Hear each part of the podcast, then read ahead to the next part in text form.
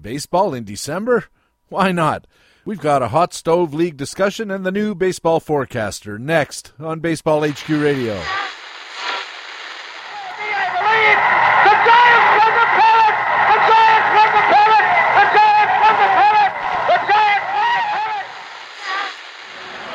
Here's the pitch by Downing. Swinging.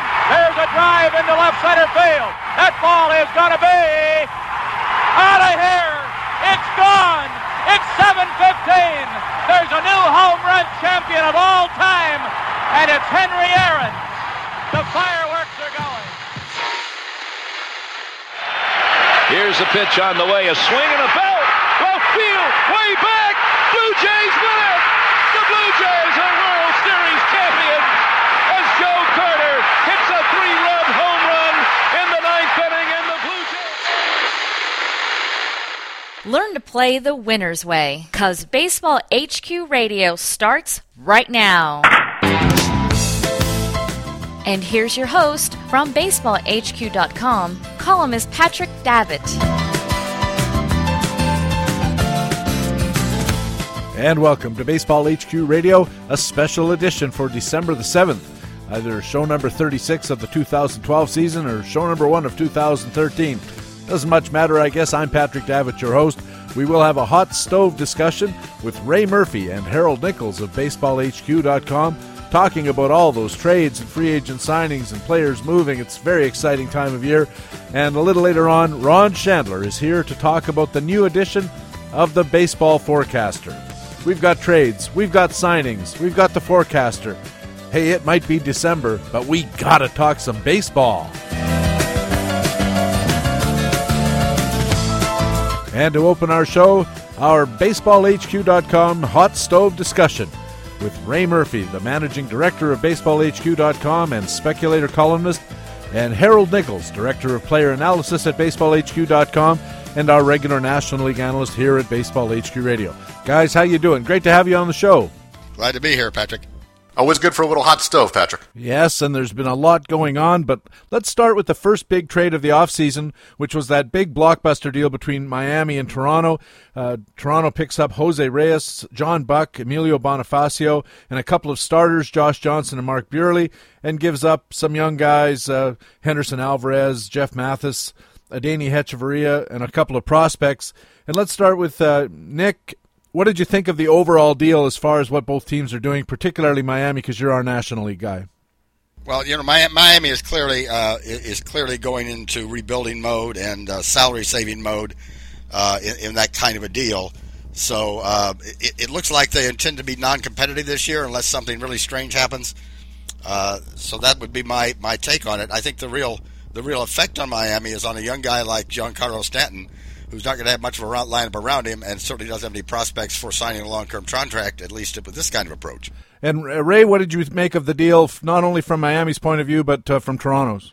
From the Miami side, it's you know hard to disagree with Nick. That telegraphs what they're doing, and you know, disappointing for the uh, you know Miami uh, baseball fans who just saw that new stadium open last year and all of that. And now they're sentenced to uh, you know probably a couple of years of quadruple A baseball.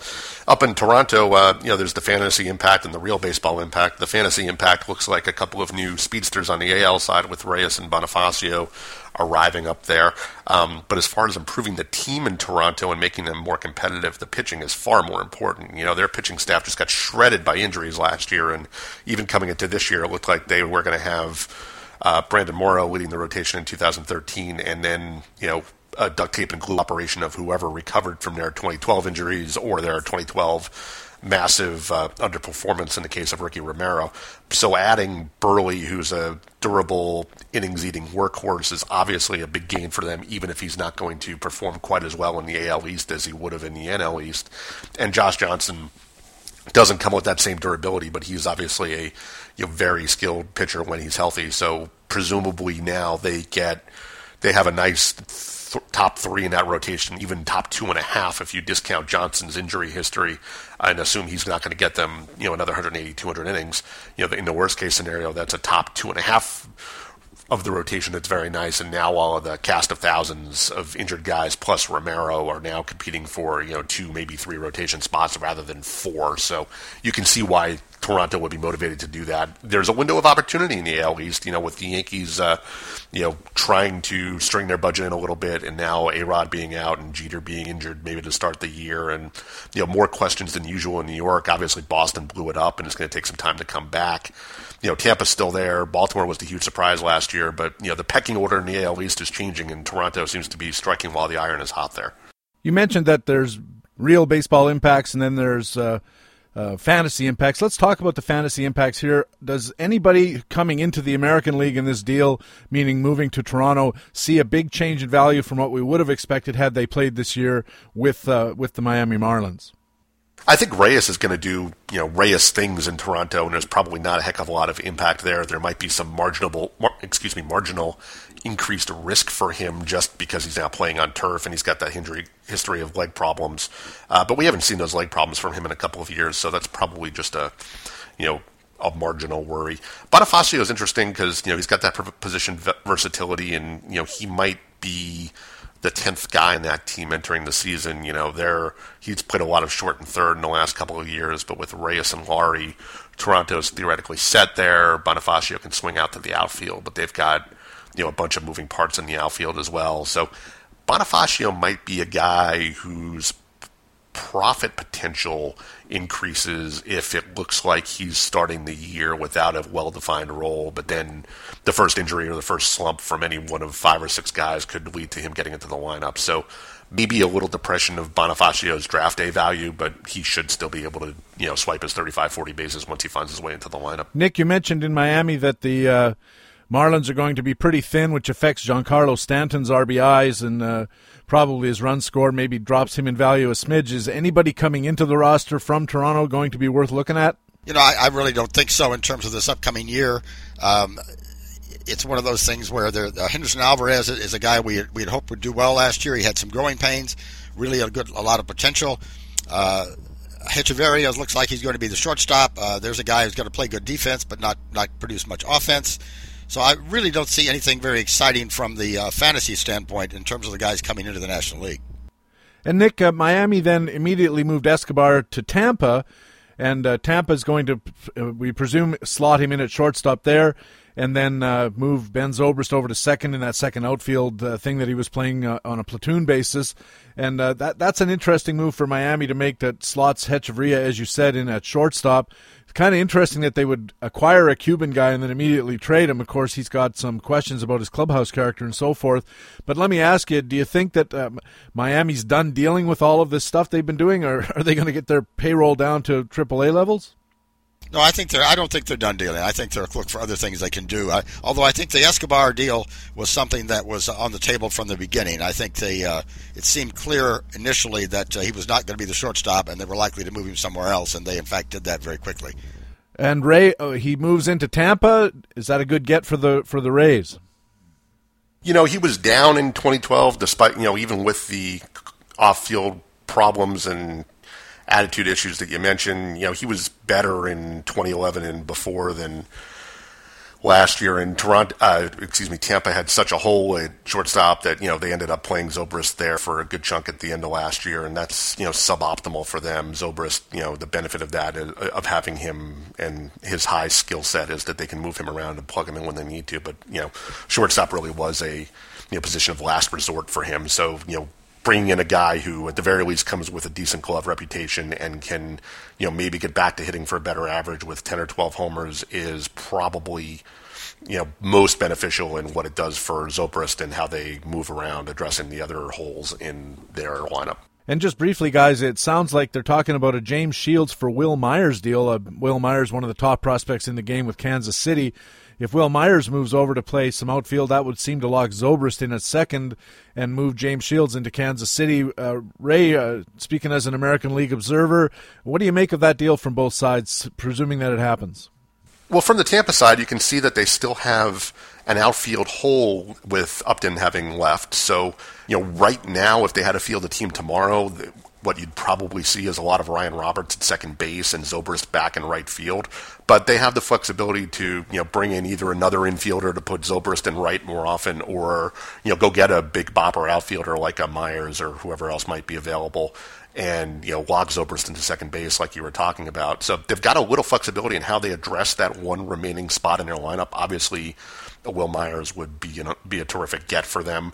Uh, Shields you know, if he does get traded, you know, he's been he's getting expensive, and you know, that's usually a ticket out of town in Tampa at some point. You know, as we just saw Upton leave, and a you know a bunch of guys before him in the last few years. Uh, as far as rumored destinations, Kansas City is probably a pretty good one for him. Not only is that still a good pitcher's park for him, and the, you know, the park factors moving from Tampa to Kansas City aren't going to hurt him that badly, but in fact, it's probably a net gain because of the amount of time he'll spend facing the rest of the AL Central rather than the AL East. So, if you're a James Shields owner monitoring the Kansas City rumors, if it comes to pass, I think you're probably pretty happy about it. You know, I think you have to ask a real question about Kansas City's point of view on that deal it make sense for them to trade a top prospect, uh, a, a, potentially really top bat, for a guy whose value is right now? Uh, it, it's unlikely that Kansas City is going to compete this year, so that becomes an interesting question. It'll be interesting to see what management does about it. But uh, I, I, think you got to think about: is it worth trading your best prospect for a guy who's going to give you something right this minute when the rest of your team may not be ready right this minute? It is yeah, I agree with you. And you know the um, you know, Shield, I forget Shields' contract off the top of my head, but he only has, I think, one more year left. And if you're trading six years of controlling Wil Myers for one year plus the possibility of extending James Shields, you better think that he's the guy who puts you over the top or gets you, you know, in, into the playoffs or at very least into the hunt. And I'm not so sure that they're one pitcher away. They may very well still be more than one pitcher away. So I agree with you. They, uh, you know, that's the kind of a win now move kind of implies that you think you know Shields is the last piece to the puzzle. And while there are a lot of puzzle pieces in Kansas City, I'm not so sure they're that close. Uh, Shields has 2012 through 14 club options, so it'd be two years. Okay, so it's picks two years. him up at at uh, about 11 million dollars a year. And I, I wonder, guys, uh, you talked about James Shields might benefit from moving into the AL Central from the AL East. The AL Central's a, still a fairly weak division, Detroit notwithstanding, but Detroit looks awful shaky in a lot of ways. I wonder if Kansas City playing for now is maybe not as uh, far fetched as we think because it's not the toughest uh, division in baseball to compete in. No, that's true. And, you know, if you've been as losing as long as Kansas City has, you know, if you think there's that you're even on the cusp, you know, you can appreciate the desire to jump in and take a run at it just because they haven't taken a serious run at it since what the early 90s. So, you know, you never you always want to see teams, you know, pushing to win now, so you know, it would be it would be hard to criticize them if they made that move. I'm just not so sure it's prudent. But the you know the point you make about Shields having being under their control for 2014 would help a lot too, because their prospects you know are going to get better, probably going to get better for 2014 and 2013. So locking up Shields for those two years would you know probably have give them at least one run in 2014, if not two, including 2013. And they did add a couple of pitchers already, Jeremy Guthrie and uh, Ervin Santana. So maybe maybe they're making a move. Who knows? Uh, Ray, you mentioned B.J. Upton leaving Tampa. He signs in Atlanta, a big deal. Nick, uh, how does he look in Atlanta as a fantasy prospect? Well, you know, B.J. Upton is one of those guys that been that's been um, frustrating in many ways to fantasy owners because he's he's got that never quite lived up to the hype, uh, but uh, good power, good speed. The problem has always been his uh, his contact rate and his batting average. Uh, we're getting sub 250 batting averages uh, consistently from him, and and so I think I think a change of scenery is probably good for B.J. Upton. Uh, that may in fact help in terms of getting to the point where where he can get uh, at, at, a different hitting coach, get to the point where he can get his contract rate up and get his batting average up. If he does that, uh, the guy has a, a tremendous upside. The one thing you need to watch out for, however, is that um, Atlanta has a lineup that really doesn't need to manufacture runs. And so a real question about whether B.J. Upton would be given the green light as much as he was in Tampa. Yeah, I agree with that. And the other point is where Upton ends up hitting in the order is going to have a large impact on his value. If they lead him off, you know, you don't get any RBIs from the leadoff spot in the NL, and if they drop him in the middle of the order, you know, that might impact his ability his ability to run in between, you know, Heyward and Freeman or whatever it is too. So, you know, that's something to watch in February and March. Atlanta also looks like they're rebuilding their pitching staff to a large extent. They waived Jair Jurrjens, which was something of a surprise. Then they traded Tommy Hanson. to the Angels for relief pitcher Jordan Walden. They're building quite a bullpen down there in Atlanta. Uh, what do you guys think about the fantasy prospects for any of the above, uh, Tommy Hanson especially, and Jordan Walden? Uh, you know, I, I, think that I think that was probably a decent move for Atlanta. Uh, Tommy Hanson had a, a, struggle last season. There were real questions about his health. Uh, we had, saw a drop in velocity, which is always a, uh, a concern. Um, and so I, I, think what, what Atlanta did was get what they could out for Tommy Hanson uh, on the spur of the moment. Jordan Walden coming in does does one thing for them. It, it replaces that, that Kris Medlen presence in the bullpen and makes it uh, fairly certain that Medlen's going to remain in the rotation uh, as strong as he was at the end of last year. So uh, Atlanta's got a dynamite bullpen that just strengthens it, and I don't think getting Hanson out of the Atlanta rotation is going to hurt them that much.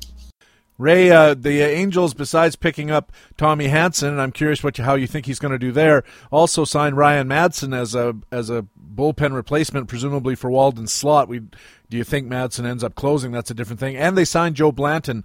Uh, give us a brief comment on the fantasy effects of all three of those uh, those pickups by the Angels. Sure, I'll even throw a fourth in. They signed uh, Sean Burnett as well, and I think the calculus you're really seeing there from the Angels is that they decided they wanted to fish in the free agent market for relievers rather than starters. So, you know, they they signed Blanton for you know the back end of the rotation, but they brought in Burnett and Madson, and that freed them up to trade Walden. I think because you know, if you look at their rotation, that you know, a couple of weeks ago it was you know had some gaping holes in it. They've lost Haren, they've lost Ervin Santana. C.J. Wilson might not be ready to start the season after elbow surgery, so that's uh, you know a, that's a lot of gap in their rotation, and it looks like they're probably not going to be able to re-sign either. So, you know, as much as four fifths of last year's rotation is now gone, and they needed to replace it, I, despite all the risks with Hanson that Nick pointed out, he was apparently just a more cost effective or better risk reward play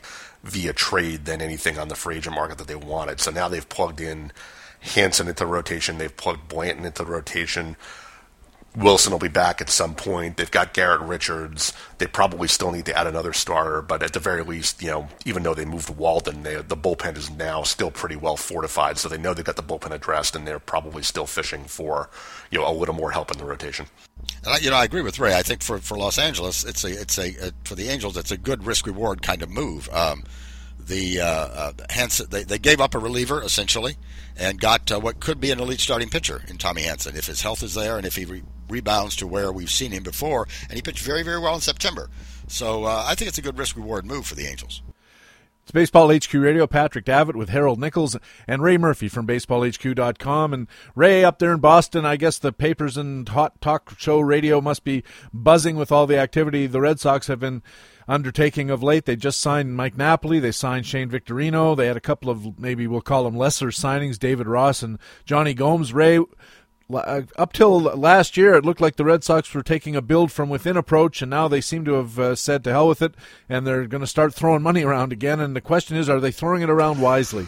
Well, overarching point I think is that while they're throwing around a lot of money, their payroll had been cut to the nub after the big deal with the Dodgers. You know, they only coming out of the Dodger deal in August, they only had something like forty-five million dollars in committed contracts for this year and less after that. So they had money to spend. If you look at the way they're spending the money, uh, the one thing they're shying away from so far is making any long-term commitments. Napoli and Victorino got three-year deals. Ross and Gomes, I believe, each got two. So you know, for those two years especially, they're spending money that was pretty much just burning a hole in their pocket because their revenue stream certainly supports a payroll of a heck of a lot higher than $45 million, but they haven't committed to anything you know beyond the three years here. So you know I think they're retaining their longer term flexibility.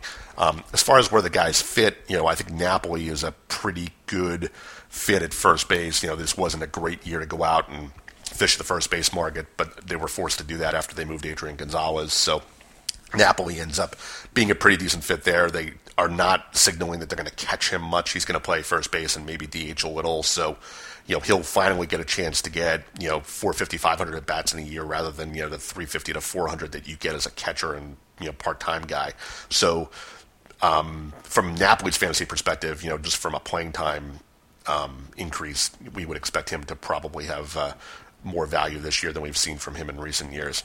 Uh, Ross is you know going to be the backup catcher. It remains to be seen who he's going to be backing up, whether it's Lavarnway or Saltalamacchia. Uh, my guess would be that Salto Saltalamacchia is going to get moved, and they're going to stick with Lavarnway as the catcher with, you know, for 80 to 100 games, and Ross playing 60 to 80. You know, it makes more sense to sign Ross, the veteran who's uh, got both a decent bat and a good glove reputation if you're signing him to be a mentor to your kid. So I think that tips the Sox hand that Lavarnway is the guy they want to stick with there. Um, Gomes, they're making some noises that he's more than a platoon guy, but I happen to think that's just posturing for the free agent market right now. I think he's well established as a guy who hits lefties, and given his inability to do anything with one glove on his hand defensively, I think he'll be limited to playing left field at Fenway more often, where you can hide a bad defender and playing against lefties. Um, so he's probably going to just you know play a role similar to what he's done in recent years.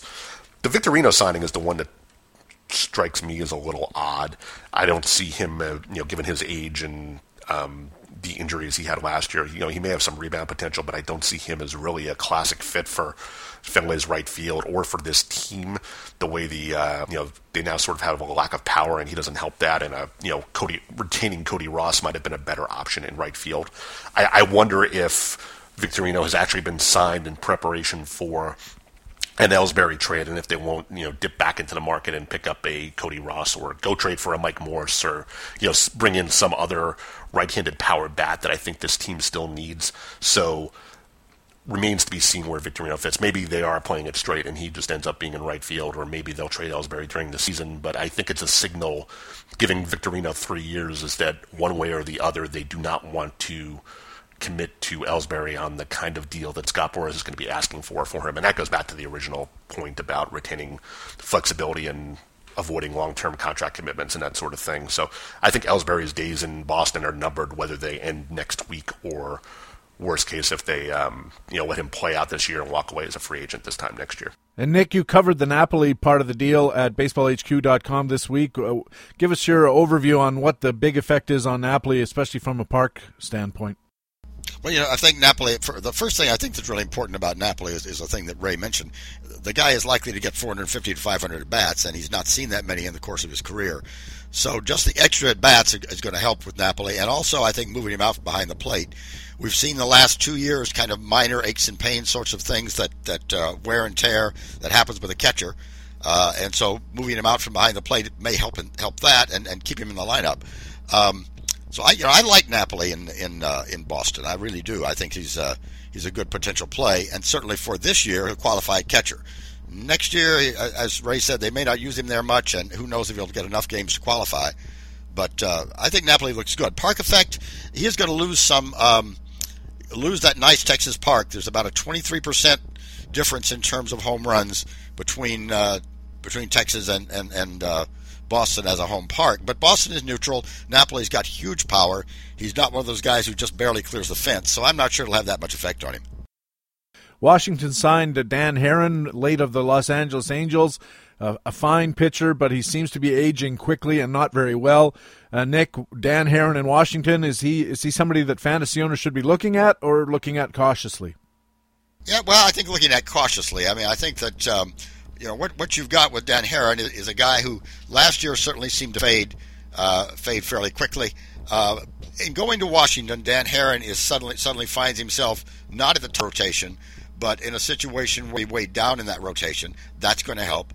Uh, if you look at what happened last year with Haren, the, the, skills there were really very good. If this had not been a guy that we anticipated as a sub 3.50 ERA pitcher, uh, you've got a guy with almost almost a 100 BPV as, a starting pitcher. Uh, that's not bad. Uh, we'd be jumping up and down in most cases, except for our previous anticipations of Haren. So I think what you're look at at Haren is here's a guy who ought to be about a ten dollar pitcher going into uh, into a draft, and you might get twenty dollars worth of value out of him.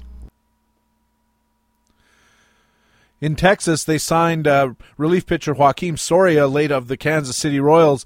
Ray, uh, Texas has a strong bullpen historically. Uh, what does this move augur? I, I presume we're thinking uh, Joe Nathan retains the closer role. Soria then takes up some kind of setup role. That may have some effects on the rotation, though, with some of those guys in the bullpen who've been yeah, in and, and, I out think of that's the uh, exactly the reason they go for Soria. It's not so much to provide competition for Nathan. Nathan was that very good from a skills perspective last year and seems to be fully over the uh, Tommy John surgery of a couple of years ago. I think he's fairly entrenched in that job. Uh, the problem, you know, that emerged for the Rangers, you know, late last season, as you know, they suffered a slew of pitching injuries, was you know what to do in front of Nathan. And if you think about you know the guys who have traditionally been in that role, they've said Ogando's going back to the rotation this year. Feliz is out for the year with Tommy John. Uh, Mike Adams had some injury issues last year, and they probably need to see anything from him this year before they you know rely on him. Koji Uehara is terrific, but you know he's uh, had some traditional elbow problems too, and they need to be careful with his workload. So they you know really needed somebody that could come in there and be the uh, you know the right-handed eighth inning guy in front of Nathan. And you know Soria in his own right is no you know durability stud. He's going to be coming back from Tommy John surgery, and it might take him a little while to uh, you know to catch up this spring, or he might be a little rocky early on. I don't think he's someone you can ink in opening day in the eighth inning role, but they're hoping that you know as the season goes on, the weather warms up, that he uh, you know steps forward and becomes that guy. And I think that's probably his ceiling for this year, unless something catastrophic happens to Nathan. And of course, we should mention that this is Soria's second kick at the can for Tommy John, and maybe we need to ask Rick Wilton how second time through guys fare because ordinarily the the story that we've always heard is that going through Tommy John actually strengthens your elbow. Once you get through the rehab and everything, you're as good as new or better. And then every so often, a guy pops up like Soria has to do it twice. I wonder what that augurs for the future. Uh, finally, guys, I, I did want to ask you about the Minnesota Washington deal. This is something that's been rumored for the last Oh, I remember them talking about it during last season. Denard Span goes to the Nationals in exchange for a prospect right-hander, Alex Meyer. He's a good prospect. Uh, Nick, let's start with you. Denard Span in Washington. Any big change as far as his fantasy value when he goes to the Nats? No, I don't think so. In terms of a change in value, a, a good pickup, I think, for the Nationals. A, a we're looking at a guy uh, should hit 270, 280, 20 stolen bases, a little bit of power, uh, a strong, strong center fielder. And and if you look at that Washington outfield now, you've got uh, you've got Jayson Werth and Bryce Harper in the corners, and, and Span at center field. Really solid defense in the outfield, which should uh, should uh, help that Washington pitching staff again. The the question now becomes, I think you've now got a logjam in Washington in terms of outfielders. You've got Mike Morse, who's going to move to first base, but you've got Adam LaRoche, whom they might re-sign. Uh, so I think something else is going to happen. If they're able to re-sign LaRoche, then Mike Morse gets traded. So keep an eye on that one. And Ray, uh, what about the effect in the Minnesota outfield? And not exactly a murderer's row out there to begin with. Span was a decent fielder and a, maybe a, a so okay fantasy offensive player. Uh, where does Minnesota fill that spot? Yeah, they've got a couple of options in house that we'll be hearing more about this spring. You know, Willingham's going to be a fixture in left field, and you know Ben Revere will inherit center field, where you know he's sort of been ticketed for that role for a couple of years now, and Span's finally out of his way. Uh, right field will become the question mark, and uh, you know the leading in-house option is probably Chris Parmelee, who uh, you know has done a lot of uh, slugging in the minors, but hasn't translated that over to the majors yet. But he'll get another shot this year, and you know they also have the option to you know swing Ryan Doumit out there a little bit, depending on the health of Mauer and Morneau, and how much Mauer is going to catch versus DH, and how much Morneau is going to play first versus DH. There may be you know some opportunities a day or two a week if both both of those guys are playing catcher and first to swing Doumit out to right. Um, maybe they could DH Plouffe and do different things on the infield to uh, cover up the DH spot and get some better infield defense on some days. They've got some moving parts, but for the uh, you know pending any other move, I would say right now the beneficiary of the open spot is most primarily going to be Chris Parmelee. What about uh, Joe Benson?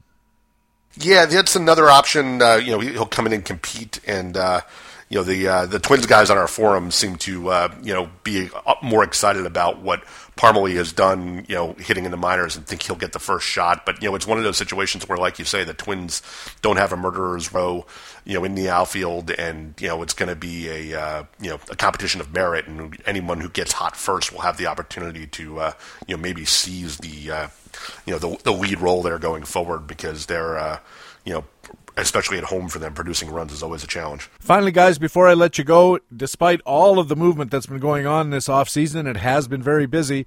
We haven't even touched on guys like uh, Robert Andino going to Seattle, which is not that big of a deal, and Philip Humber throws a perfect game, and his reward is he ends up in Houston.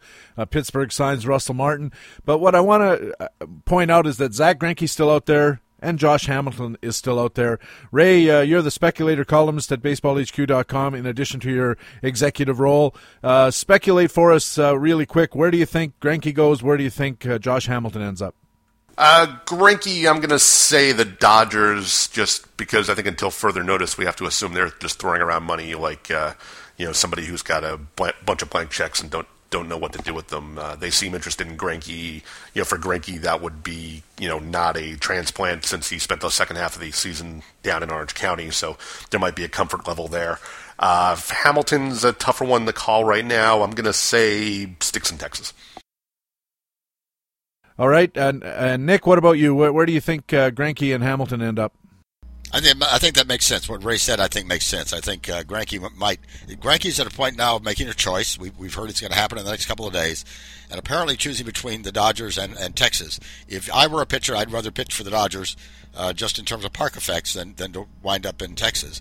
And if that happens, then I think uh, Texas has the money to retain Hamilton. And uh, I'll agree with you, but I'll say this as well. I don't think Boston's out on Josh Hamilton yet, especially if they trade Ellsbury, which I think is a more of a possibility than a lot of people realize. Ray mentioned it earlier in this discussion that uh, Ellsbury He's got Scott Boras as a as a as an agent. Uh, the Red Sox may not be that keen on a big, long, expensive contract for this guy. There's also some questions about clubhouse chemistry and so forth. I think if they deal him, then maybe Josh Hamilton. I'm going to say my outside speculative bet would be Boston and possibly Seattle. I've been reading a lot of rumors that Seattle could be in the mix, especially if Greinke uh, goes to Texas. But I guess we'll see. That's what makes it fun. Uh, the hot stove continues to burble along, and uh, we'll have to watch and wait, and maybe we'll catch up with you guys again uh, once the all the action dies down. Ray Murphy, thanks very much for doing this. We appreciate it. Thanks as always, Patrick. Harold Nichols, uh, thanks for joining us in this off-season discussion, and we'll catch up with you again, I'm sure, many times before the season starts again next year. Thanks a lot, Patrick. It's always fun. Ray Murphy is the managing director and speculator columnist at baseballhq.com, and Harold Nichols is the director of skills analysis and our National League analyst here at Baseball HQ Radio. Coming up next, the forecaster is here. We're going to be talking with baseballhq.com founder and publisher Ron Shandler. This is Baseball HQ Radio. That ball hit deep into left center field. Wise back, back. Makes the catch! What a play! Wise makes the catch! What a play by Wise! Mercy! What a play by Wise! Under the circumstances, one of the greatest catches I have ever seen in 50 years in this game. Alexei! Yes! Yes! Yes! Yes! Yes! History!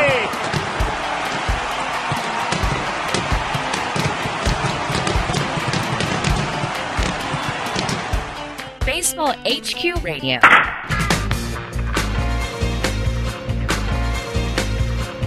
And welcome back to this special edition of Baseball HQ Radio. I'm Patrick Davitt. Pleasure now to be joined by Ron Shandler, the founder and publisher of BaseballHQ.com and the guy who originated the Baseball Forecaster, which is just on its way out to uh, happy baseball fans all, all, around North America, probably around the world now, Ron, isn't it?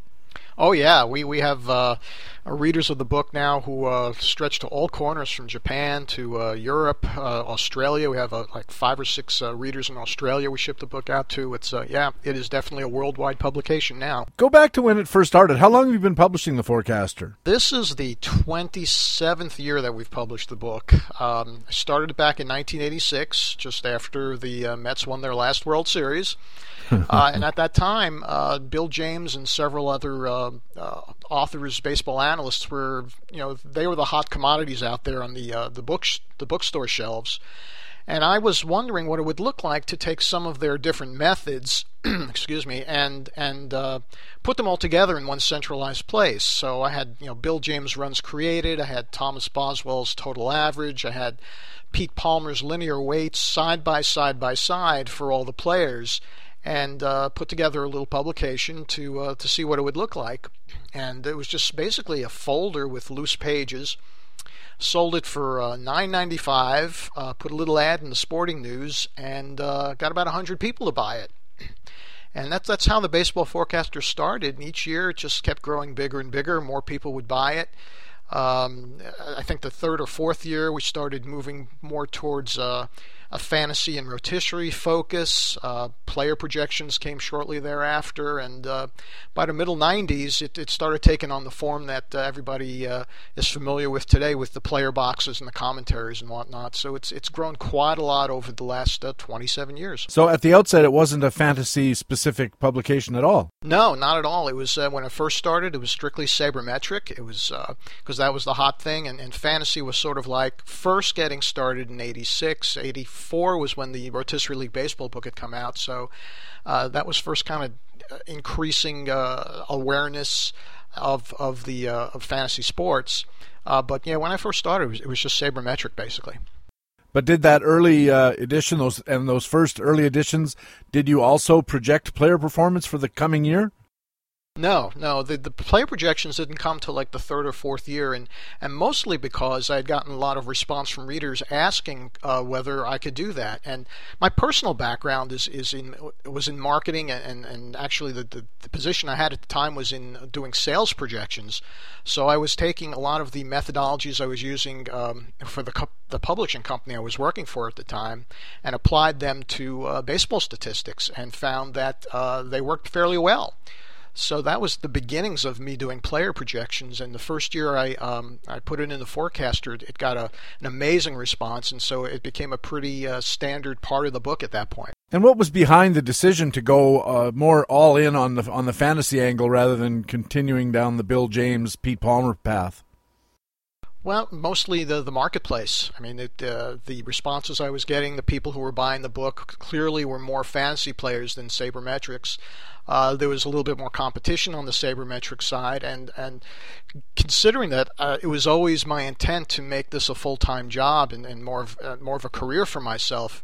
Um, I'll be honest, I just went where the money was, and, and, and more people who were fantasy leaguers were opening up their wallets to buy the book, so that's where the focus kind of went towards. Did the Lima plan get announced in the forecaster, or did it? Uh, did you announce it somewhere else and it found its way in? Uh, the Lima plan uh, evolved from uh, a strategy I tried in the 1998 Tout Wars League that was first talked about uh, on BaseballHQ.com. So it, it, actually started on the website. Uh, we talked about it in general terms for a couple of years before we actually applied the, the, the, the moniker Lima to it. Uh, so it started really on the website, and then uh, it just morphed into everything else. It became a kind of a, a foundation concept that uh, seeped into everything we did.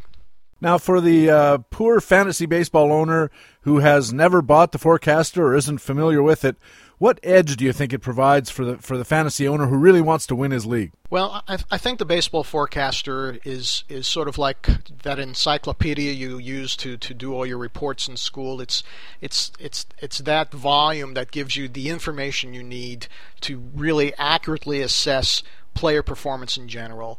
Uh, although, you know, it's it's funny. The name is the baseball forecaster, but I think the actual forecasts are the least interesting part of it. I think just the analytical tools and, and the numbers and everything uh, that, that evaluate performance and, and track the trends are, a lot more interesting and, and provide a lot more insight as to uh, what players, what makes them tick.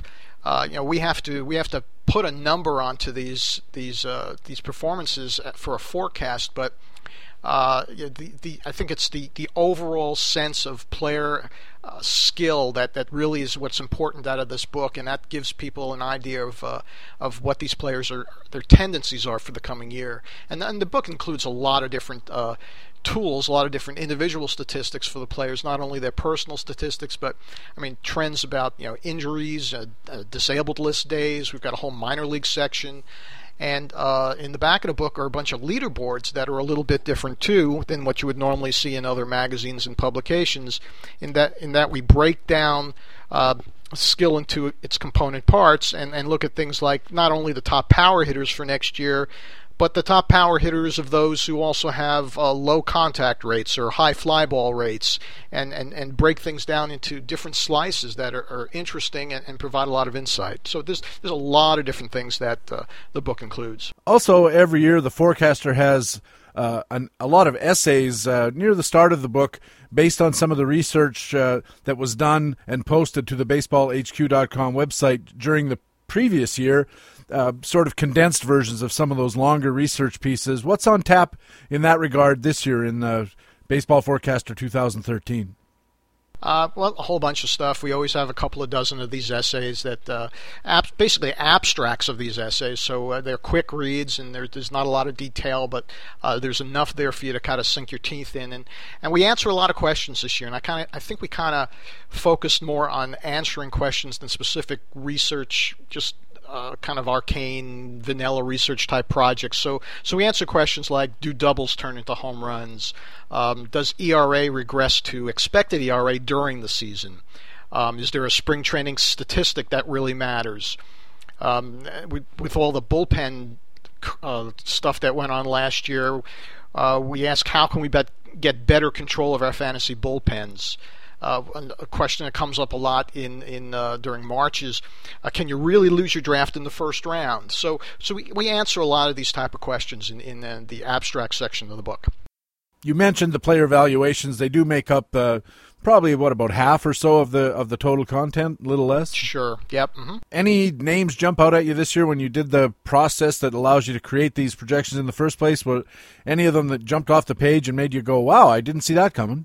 No, not really. It's, you know, what we've been kind of gearing towards over the last few years is to really embracing the notion that, that player performance uh, is really driven by, by regression and gravity during from a year to year basis. So there aren't as many huge surprises. We don't we don't uh, push the envelope or uh, go out on a limb with too many players in the actual projections themselves. We'll always uh, put an upside or a downside indicator for certain players. For instance, uh, B.J. Upton uh, this year, we, we in the commentary we say he has 40-40 upside, and our actual projection for him has him as a 30-30 player this year, which um, although it seems like maybe out on a limb a little bit, if you take a look at his his trends, and even with the move now to Atlanta, it's not that far you know out of the realm of possibility. And perhaps the biggest um, the biggest vary variations in, in expectation are probably for the players who we've had suspicions or actually proof about uh, PED usage, and we haven't. We we spent a lot of time talking about the the possibility that we may be going into another uh, steroids era this uh, over the last few seasons, and players like Melky Cabrera, Bartolo Colon, those projections fully embrace uh, what we believe to be um, a, a, radical regression of their numbers based upon um, uh, PED use. So we will go slightly out, more out on a limb with those guys than than some others who uh, just just have a normal year to year trend. You've been at this a, long time, and I wonder, as a as a fantasy owner and somebody who knows his way around, how do you respond to the uh, the usage of PED, especially where it's not cut and dried, where Melky Cabrera gets caught?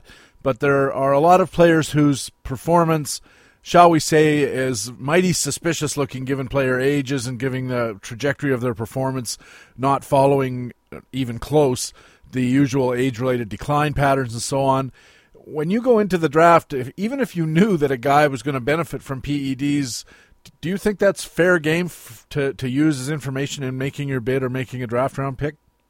I think it's something that has to be part of the the entire uh, decision making process. It's something you have to tuck away if if it's if you're on the fence about a player or it comes down between two players that are have similar skill and upside, but one you have suspicions about or is in, in a situation that uh, might put him more at risk. You have to take that into account and you know Melky Cabrera actually is a very interesting case this year because uh, if you take a look at his trends, the last two seasons were, were, were far and away uh, a lot better than what his history had shown. Yet most of the uh, the variation was in his batting average, which was driven by uh, an inflated uh, hit rate, batting average on balls in play, and that's a statistic that typically regresses.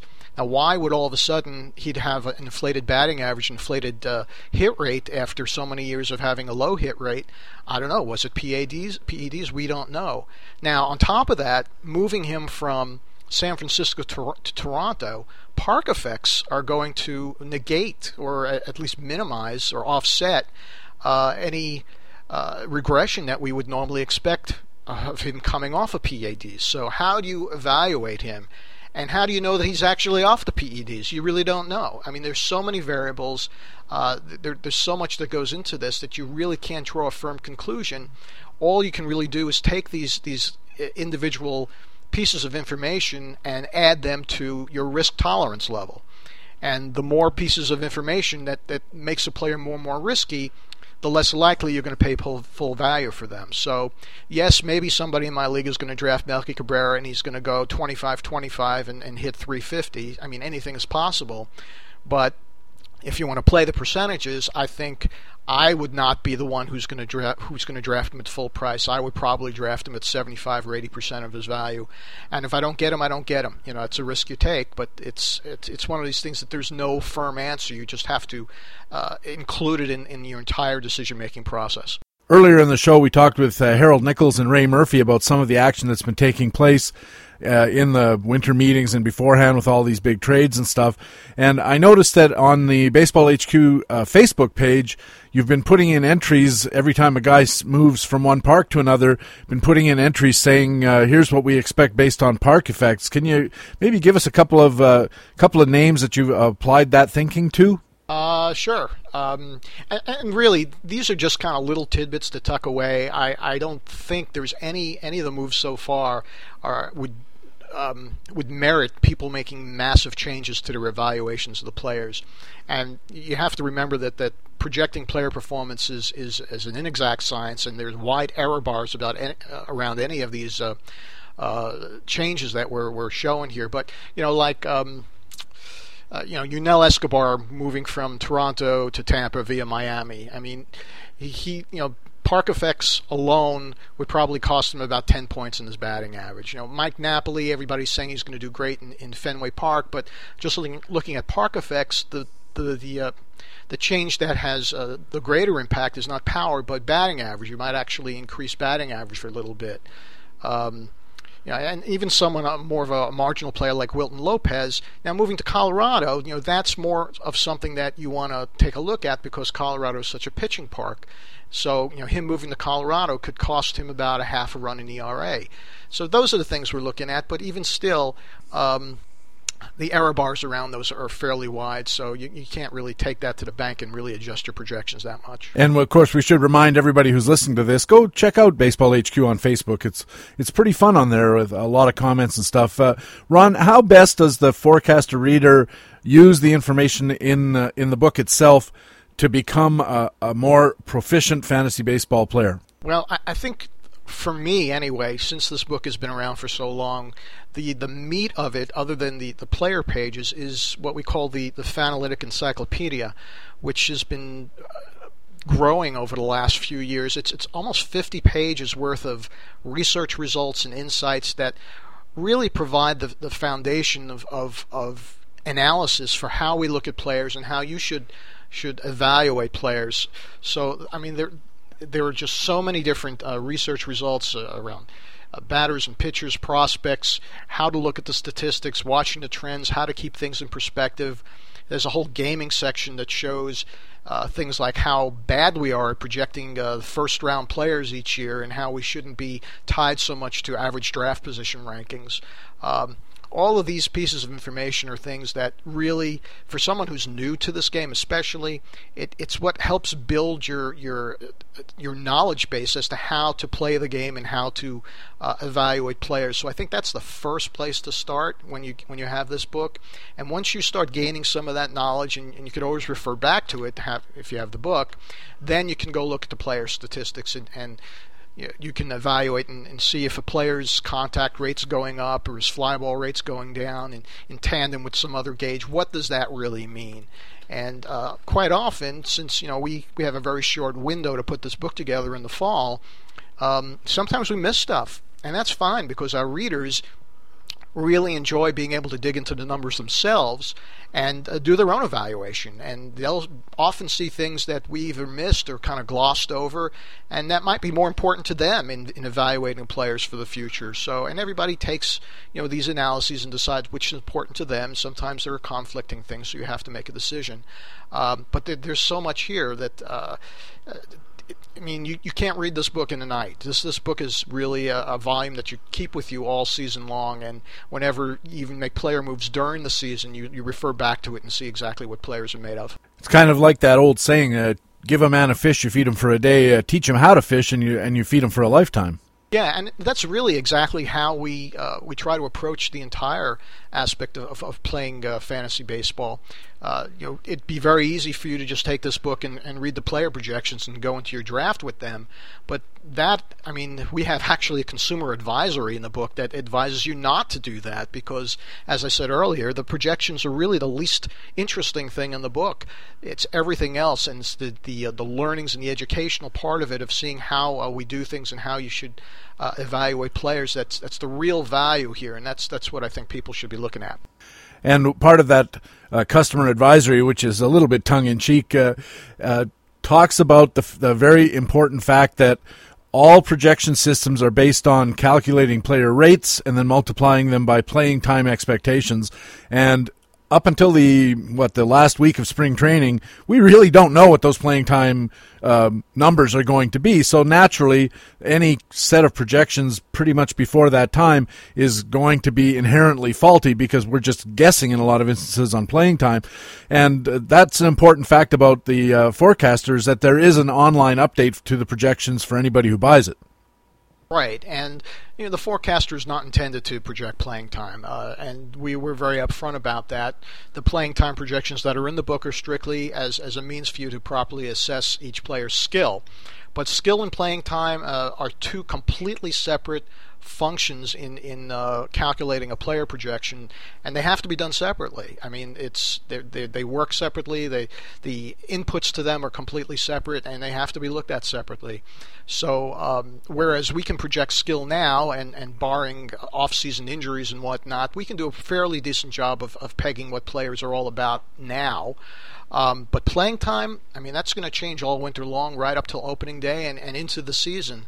So uh, it's it's really a moving target, and the best you can do is just keep on top of it as best you can, and that's that's why BaseballHQ.com is there uh, to constantly be on top of the playing time projections, and we do update that every day, uh, straight from uh, our first uh, publication of projections, which will be on December 14th. Uh, we look at that every day, straight through the middle of September. Um, for those people who buy the forecaster without a subscription to the website, you can get uh, one free update to uh, the player time projections, actually the full set of projections at the beginning of March. So you'll get more of a, a more accurate look at how the roles shake out. Um, and, and a, more accurate look at uh, what the uh, 2013 season is going to look like as far as uh, statistical projections. But yeah, uh, playing time is is really a, really tough nut to crack, and we've we've done some more writing about that recently to try to find ways to uh, get a better handle on on uh, playing time because it's it's tough. And before we let you go, Ron, uh, I'm sure by now there are going to be people listening to this show who are going to wonder how do I get a hold of one of these books. I presume you can get it off Amazon or Barnes and Noble, uh, but there's some advantages of ordering direct from baseballhq.com. Do you want to lay out the ordering? Sure. Um, just head over to baseballhq.com. There are there are little uh, images of the book on the right hand column. Just click on that. It'll give you a full description of what's in the baseball forecaster and how to order.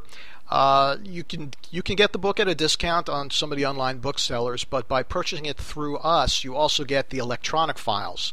So for those of you who like to do a lot of your own analysis and, and be able to either uh, you know, if you want to print uh, some of the sections of the book from PDF, you can do that. There are Excel versions of many of the charts. So if you want to do your own uh, uh sorting and, and, and draft guides based on the player projections, um, those files are available through us uh, when you purchase the book through baseballhq.com. The baseball forecaster, I was looking at the, uh, there was a story about the fact that the forecaster is just now being mailed out to people who pre ordered, and uh, so they're going to have it in, in, plenty of time for Christmas. And there was a comment appended at the bottom of that story, and it was from a, a subscriber who just said, it's like Christmas come early every year for him. And and uh, I've been around Baseball HQ a long time, and that's what it's like for me too. I just can't wait to get it, and it it's uh, you know one of the one of the big days of the year. My my early Christmas present. My birthday's about a week before Christmas, so sometimes it's actually my birthday present too. So I can hardly recommend the uh, the the, the uh, baseball forecaster for anybody who not only wants to be good at fantasy baseball, but who wants to think about baseball itself in new and interesting ways. Uh, Ron, thanks very much for putting the forecast out for the 27th year in a row, and thanks very much for joining us here at Baseball HQ Radio. Well, thank you, Patrick. It's always a pleasure to be on. Thanks. Ron Shandler is the founder and publisher of BaseballHQ.com and a regular contributor to our Baseball HQ radio podcast during the season. And that's Baseball HQ Radio, our special hot stove and forecaster edition for December 7th. And just so you know, the commissioner has ruled that we call it show number 36 of the 2012 fantasy baseball season. Thanks very much for listening. Thanks to Ray Murphy and Harold Nichols of BaseballHQ.com for putting together our Hot Stove segment. And thanks to Ron Shandler, the founder and publisher of BaseballHQ.com, for bringing us up to date on the 2013 edition of the Baseball Forecaster. By the way, during our Hot Stove session, we talked about who might be playing center field for Minnesota now that Denard Span has been traded. Well, it won't be Ben Revere, because mere minutes after our session ended, the Twins traded Revere to Philadelphia for pitchers Vance Worley and Trevor May. The Twins say prospect Aaron Hicks will get a shot in training camp to play center, and you might consider Darren Mastroianni a contender as well. I'm Patrick Davitt. Don't forget, the first set of BaseballHQ.com player projections hit the website in about a week. And in the meantime, make sure you get a hold of that forecaster and read all the articles, especially mine. Our podcast is scheduled back in mid January, but if the trades and signings keep piling up, we might be back again before that with the next edition of the podcast with fantasy baseball intelligence for winners. It is Baseball HQ Radio. So long.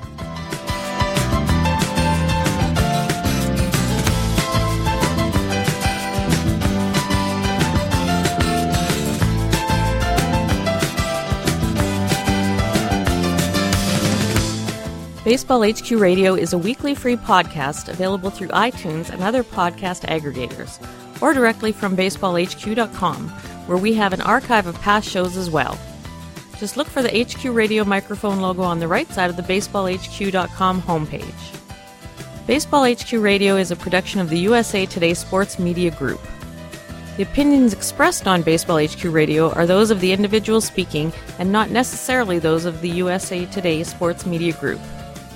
The program is produced and edited by Patrick Davitt.